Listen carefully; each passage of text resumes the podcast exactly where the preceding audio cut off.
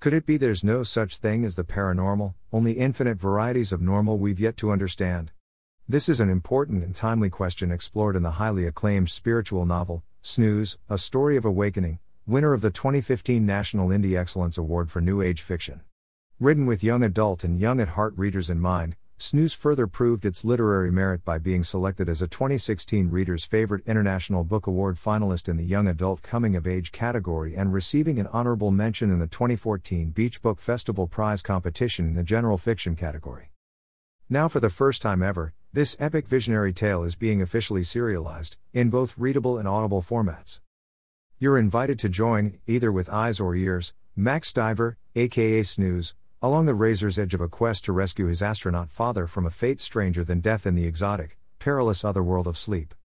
This inspiring tale interweaves a plethora of paranormal and metaphysical subjects, from Bigfoot and enlightenment to the Loch Ness Monster and time travel via the Bermuda Triangle. In her review of Snooze published in Indie Shaman magazine, June Kent had this to say about what she described as superlative fiction, engrossing, entertaining, and occasionally humorous. Snooze also takes a look at a wide range of subjects, including levitation, telepathy, lucid dreaming, spirit animals, parallel universes, and shamanic like journeying, giving a wide range of information effortlessly absorbed as you enjoy the story as well as much food for thought.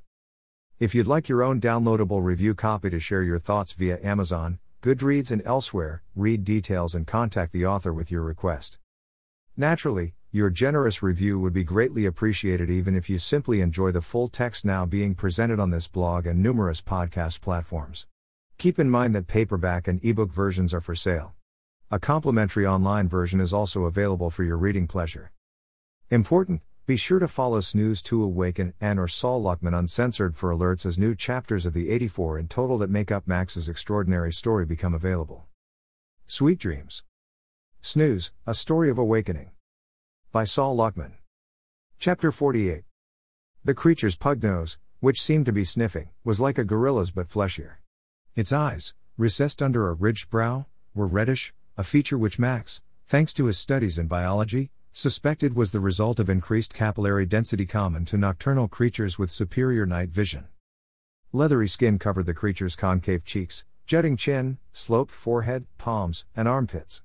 The rest of its body, from the top of its feet to the tip of its conical head, was carpeted in ruddy fur. But the great hominoid's most striking feature was its pendulous breasts, which swayed as it did. The fact it was female made Max feel slightly less frightened, but only slightly. The creature was so huge and powerful he knew he wouldn't stand a chance in a fight, and he surmised, given her long, muscular legs athletically bent at the knees, that she could run a lot faster than he could. Look. I don't know if you can understand me, he pleaded, holding his hands in the air in a gesture of peace. But I don't mean you any harm. In fact, I'm just passing through. If you let me, I swear I'll be out of your way in no time. The creature seemed to eye Max pensively, head slightly cocked where it had frozen mid sway. Then the almost human look of intelligence on her face vanished as she bared her great square teeth and burst into manic gorilla laughter. The terrifying echoes pulsated in the jungle. Max realized he had heard a variation of this sound twice before once when walking on the beach and again just before the Thunderbird's attack. That was you? He said. The creature stopped laughing and looked at him again with an air of thoughtfulness while scratching her underarm absent mindedly. Whether she was an animal or a protohuman, a Miocene ape or a Neanderthal, was still, even at close range, anybody's guess. She took a step forward. Max was so petrified all he could do was stand his ground. Her motion propelled her intensely musky scent into his nostrils. It wasn't exactly unpleasant, but like everything else about her, it was extraordinarily strong. I don't imagine bathing is high on the list of Bigfoot priorities. He joked in an attempt to diffuse his terror and think more lucidly. The creature seemed not to notice his snide remark. Instead, registering the existence of the pointed rock Max had used to break the coconut, she made a gigantic fist and, with its heel, smashed off the rock's top in a single blow. This she picked up and chipped into two sizable chunks over what remained of the original rock. With a chunk roughly the size of an iron in each hand, she stood back up straight, baring her teeth again while sniffing and glancing around the jungle with squinted eyes. Suddenly, Max recalled the large rocks that had struck the Thunderbird. Though it was a seemingly minor detail he had glossed over in his panic, he distinctly remembered that both rocks he had watched fall to the ground were freshly chipped. It was you, wasn't it, out here in the jungle? He made the next logical connection almost instantly. You saved my life, didn't you? The Bigfoot's only reaction, if reaction it was, was to emit a loud, toothy yawn like a walrus bellowing. Why did you risk yourself to save me? Max received no response to this question. Not that he expected one. At this point, he knew he couldn't expect anything from the cosmic sector, except, perhaps, the unexpected. Motioning with a shaggy arm for Max to follow, the creature turned and stalked off quickly through the dense vegetation. Hesitating, but only for a nanosecond, Max trotted along after her. What else am I supposed to do? He asked no one in particular. Swinging her long arms like twin metronomes, knees perpetually bent, the Bigfoot virtually glided through the jungle with a smooth, effortless gait that, surprisingly for her massive frame, was efficient and fast. It was all Max could do to catch up. When he finally did, he noticed how immense and muscular the creature's shoulders were, and that a long, raised scar visible under her fur ran straight across them just below her tree stump of a neck. With evening approaching and the jungle filling with shadows, it was no small comfort to have an 8 foot, 700 pound, boulder slinging bodyguard who apparently knew her way around. Max was also relieved to find his perception normalizing. Given his dual hardwiring for space-time and time-space, when he focused, he could still perceive the cosmic sector's incremental time frames blipping by like photo stills. But for the most part, it was less disconcerting to tune out the time frames and experience the cosmic sector from the perspective of one of its natural inhabitants as simply a spatial landscape just like any other. Well, maybe not just like any other. This approach may have been less disorienting, but it made Max no less miserable. Evening had brought with it swarms of mosquitoes the size of fruit flies with matching proboscises that seemed intent on drinking all of his blood before nightfall. The Bigfoot hardly appeared to notice them, but Max was in agony. Eventually, though the jungle felt like a sauna, he was forced to put back on his sweatshirt, at which point, exhausted from jogging to keep up, and parched again, he pulled up short and yelled. There's no way I can maintain this pace. If you're in a really big hurry, Godspeed. Maybe you could point me in the direction of some water before you abandon me. The creature stopped, turned around, and rejoined Max. Handing him her two chipped rocks, which were so heavy he nearly dropped them on his toes, she squinted and examined the darkening vegetation until she located what she sought. Reaching up a good 11 feet in the air, she grasped a yellowish vine as thick as a boa constrictor and pulled it down taut. She snapped off the end with a powerful twist of her wrist, causing clear liquid to gush out like water from a hose. After downing several gulps with her head thrown back, she positioned the still drizzling vine beside Max for him to do the same. You're sure this is fit for human consumption? He asked, not even waiting for a response before his thirst got the best of him and he guzzled as much of the cool, citrus tasting nectar as he could hold. Thanks, he said, handing back the rocks and wiping his mouth on his sleeve.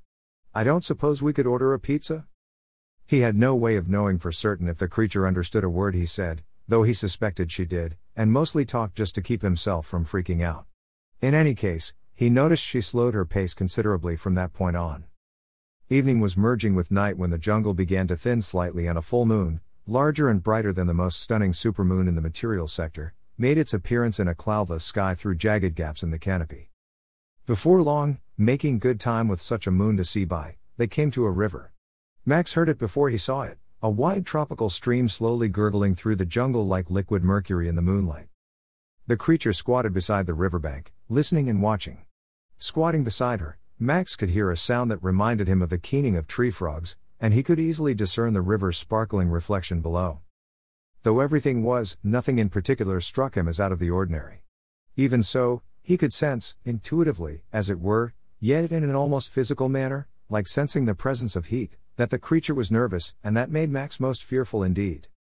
Finally, still squatting, the creature turned and faced him, her spheroid eyes glowing like hot coals in the twilight.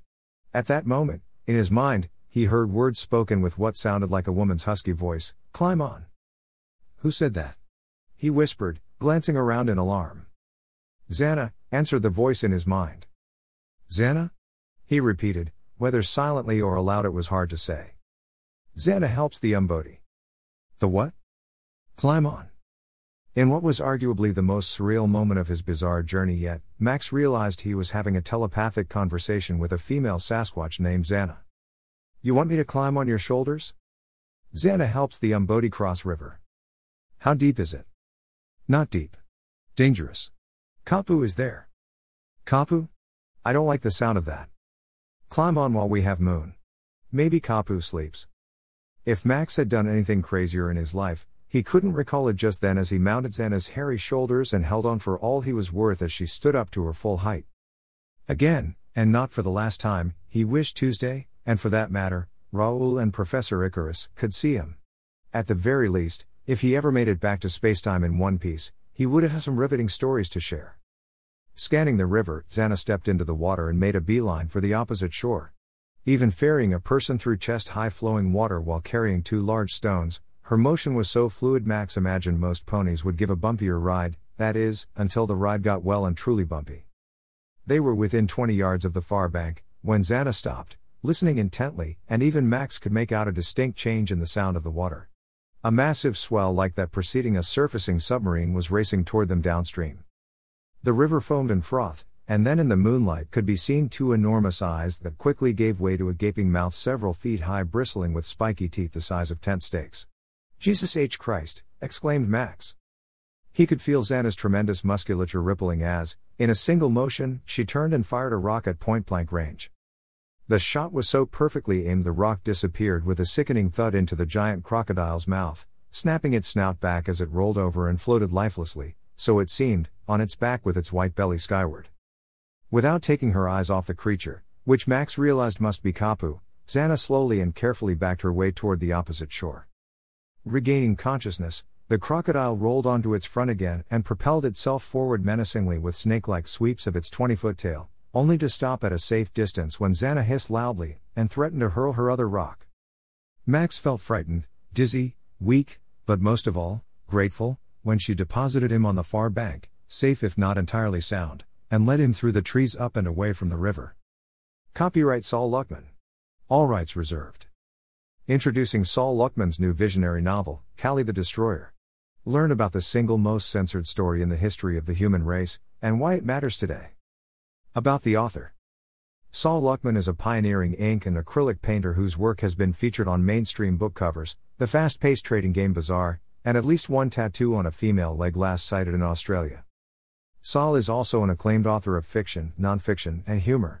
His books include the international best selling Conscious Healing, which you can read free online, and its popular sequel, Potentiate Your DNA, available in English and Spanish.